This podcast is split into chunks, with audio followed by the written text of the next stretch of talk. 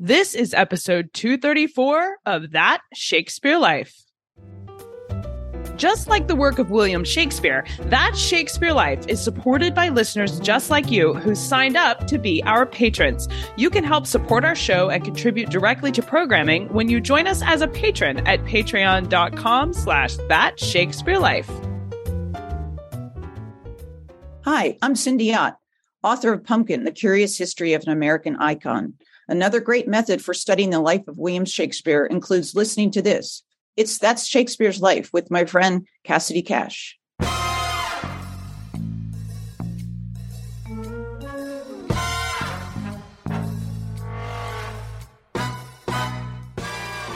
Basically, they had some waffle irons, as they were called, uh, or wafer irons, and they consisted of two plates, which you would have to get hot in a fire, and they were sort of on poles, so they're a bit like a pair of tongs, or sometimes they're compared to scissors, but obviously you weren't cutting anything with them.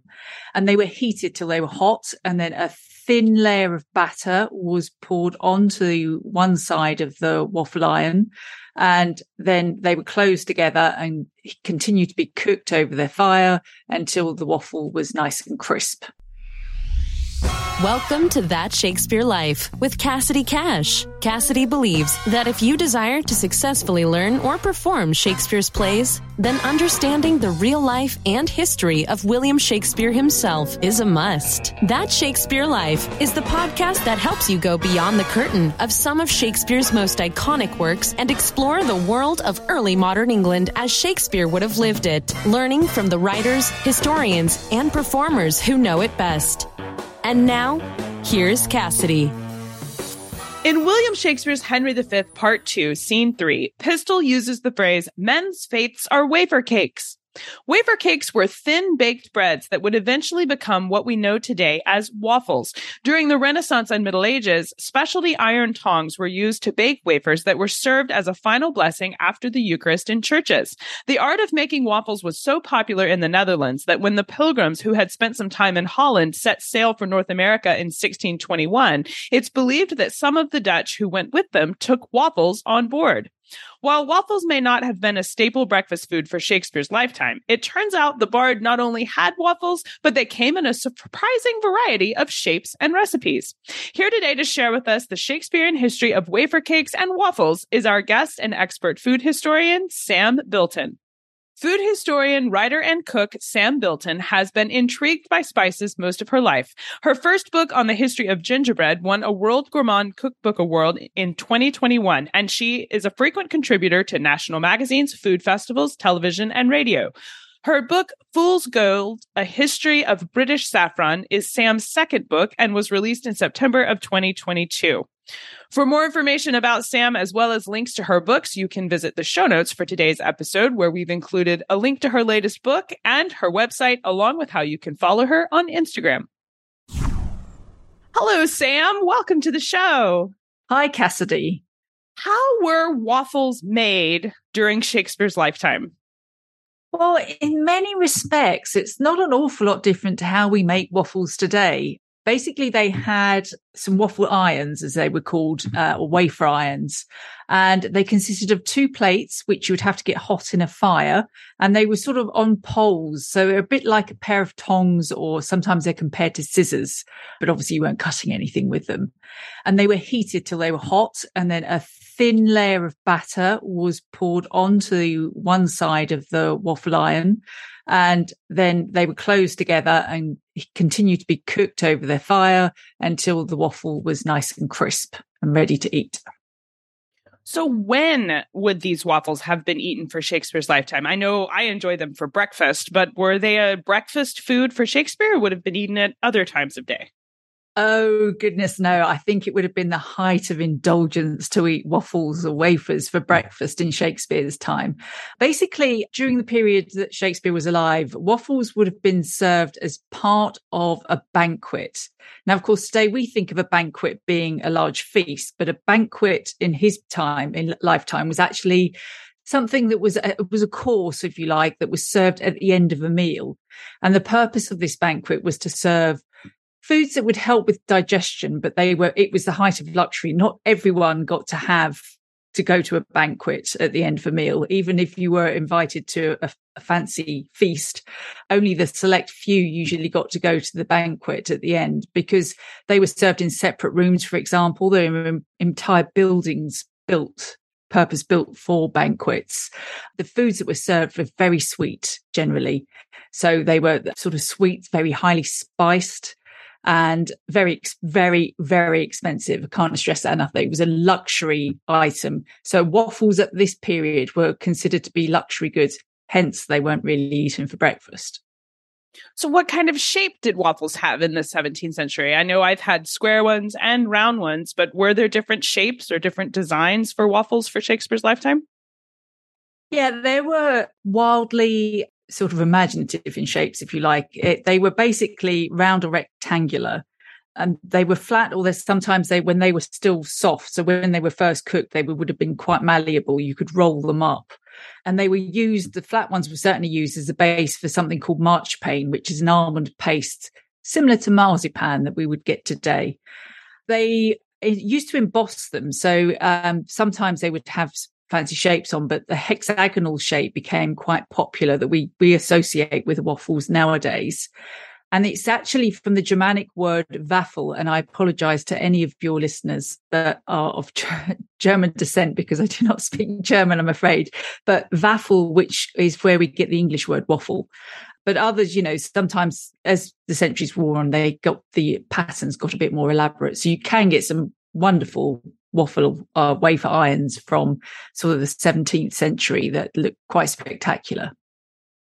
So in Henry the Fifth, he mentions wafer cakes. He compares men's fates are wafer cakes. And that's Act two, Scene three. Are, is he talking about waffles? Was that the phrase they used to describe waffles in Shakespeare's lifetime? Yeah, so wa- waffles were really, they were wafers. So the word, although I mentioned the Germanic word waffle, uh, in terms of Shakespeare's lifetime, we were talk- we're talking about wafers, which are these very thin, crisp, almost biscuit like creations. The reason they're different from what we have nowadays is there was no leavening agent in them. So they were completely flat. They're nowadays, obviously, we're used to waffles being sort of a bit puffier and softer. But in the seventeenth century, they were sort of crisp, sort of, I'd say, a biscuit-like texture or a cookie-like texture, I think you, you guys would say in America. Thank you very much. Yes, we do. So what are some of the ingredients that would have been used to make waffles? I think you mentioned marzipan, and then you've said that it's like a biscuit. So I'm assuming that's a wheat-based flour, but would they have added milk or water or eggs, or what else would have gone into the waffles? And I guess I'm really curious whether or not Shakespeare would have added something like blueberries or nuts, you know? Okay, probably no on the blueberries. I'm not sure when blueberries came to England, but I'm pretty sure we didn't have them in Shakespeare's time. I can't recall ever seeing any recipes for blueberries. They definitely had flour in and cream and egg yolks to make a bat, to make the batter. But as again, as time wore on, they had were also flavoured with things like cinnamon, sugar, occasionally rose water. So they would have been not as perhaps as sweet as we are used to today, but they would certainly have been sort of probably more highly spiced in some respects. So you mentioned that there are some surviving recipes from the seventeenth century. Can you tell us where we might find these and who wrote them? Yeah, so, I mean, making waffles or wafers was a really a very, very skilled job. So in the really big noble households, they would have had a wafery, and they would probably would have been one or two people that would have been responsible for making the wafers. And I have said already they were they were a luxurious they were a luxurious item, but they were recipes that did exist. And one we find in Hugh Platt's Delights for Ladies, which I love the, the name of that uh, that book. It's fabulous. Um, it it's is, a wonderful name. And it was published around sixteen hundred. And there's also we find a, re- a recipe in a book called The Lady's Companion. Now, I find this quite interesting that these are two recipes that are in books aimed at ladies. And when I say ladies, they, they would have been quite wealthy ladies. Not, you know, we're not talking about something that was geared to this, the servants. This is something that would have been the lady of the house would have had, although I can't imagine for a minute she would have been making waffles herself, because that would have just been madness, especially with those wonderful outfits they wore. So, yes, it's intriguing as to why a waffle recipe would appear in a book designed for a lady, but maybe she was design- she was then going to instruct someone on how to make them. On her website, Comfortably Hungry, Sam writes about waffles in British history, saying that they were derived from the wafers eaten as part of the Eucharist or Lord's Supper at a church service. Sam, how long in history did waffles have this strictly religious connection? And how did they make their way over to luxury item at a fancy dinner? Okay, so we we think that the the wafer or the waffle sort of emerged out of the Jewish ritual of serving unleavened bread uh, during Passover. Originally, these waffles, these very early waffles, were called a blata, which means that which is offered, or oblay in English. They were made by religious institutions like priests uh, in sort of monasteries and convents. They were given out, uh, as you say, they were, may have had Christian symbols on. They were given as part of the Eucharist, but generally they weren't distributed to the public at large unless it was a special ac- occasion. So, for example, the Thursday before Easter. But then when we get to the thirteenth century, so this is very, I think the earliest, one of the uh, references I read for the earliest waffle iron was something like the ninth century, but by the time we get to the thirteenth century, wafers were or waffles were being consumed for non-ecclesiastical purposes. I guess at some point someone thought, hmm, this is good, we can maybe spice it up a bit and uh, add the cinnamon as I, that I mentioned before and rose water and make something a bit tastier. And in France, certainly, they had a guild of obliers, which is a, like a waffle-making guild in the thirteenth century.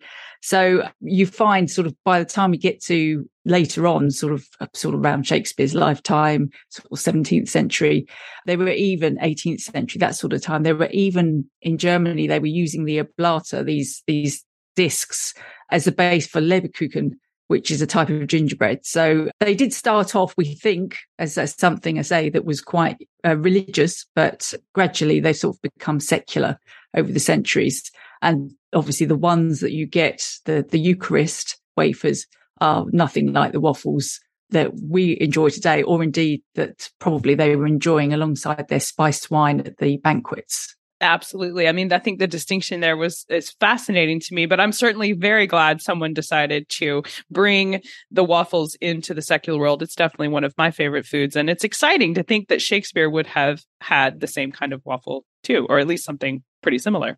I know we would love to learn more about the history of waffles. Um, what are some of your favorite books or resources you can recommend we use to learn more? Okay, so there's a book called Cooking and Dining in Tudor and Stuart England by Peter Briers. It's published by Prospect Books. And that's amazing. If you want to study the food in general from Shakespeare's time, that's an indispensable resource that you could have. But he has a section in there about banquets and things that served at banquets, like the, the waffles we've just been d- discussing. Also, uh, there's a food historian called Ivan Day. He writes a blog called Food um, History Jottings, and he's his posts are excellent. And he also has posts on waffles, but there's also, you can find a YouTube video of him discussing banquets, which is particularly interesting. And then something a bit more modern, but she does cover the history of waffles and wafers, is a book called The Biscuit by Lizzie Collingham, and that's published by Bodley Head.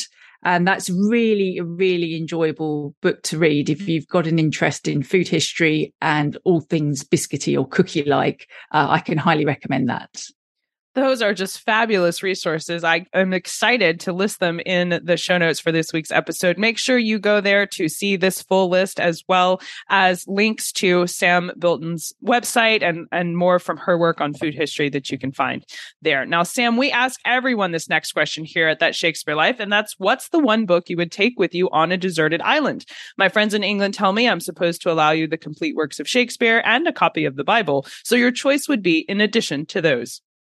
Wow, that's a question and a half, isn't it? Goodness, I, I'm not sure I could survive on an island with just those books and one other. But if I had to pick, I would probably go for The English Housewife, or Huswife, as it's uh, written on his book, by Gervase Markham, which was published in sixteen fifteen, um, as well as cookery. And it does include a wafer uh, waffle recipe.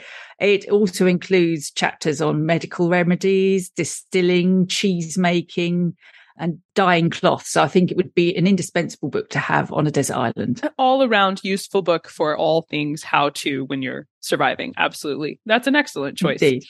So what are you working on now that you're excited about? Well, I'm actually trying to get a podcast off the ground, which is going to be called Comfortably Hungry. I'm hoping to air the first episode uh, later this autumn. Yeah, so that's that's what I'm doing right now. Oh, I can't wait to hear the episodes there. It's been a delight talking with you today. Sam, thank you so much for sharing with us the history of waffles and what they would have been like for Shakespeare's lifetime. This has been a really fun conversation. Thank you so much for being here. Thank you. If you enjoyed our show today, be sure to let us know about it. Please drop us a comment and a rating on the platform you're listening from today. If you would like to see some of the recipes from Hugh Platt and Gervase Markham that we mentioned in today's episode, you can visit the show notes where we'll have pictures and links to these recipes, as well as a free download for how you can make your own recipe of Shakespearean waffles right at home that you can download right in the show notes. That's available when you sign up to join our newsletter. And after this week, it'll go over into our Patreon downloadable library. Find all of these things at CassidyCash.com slash episode 234. That's CassidyCash.com slash EP 234.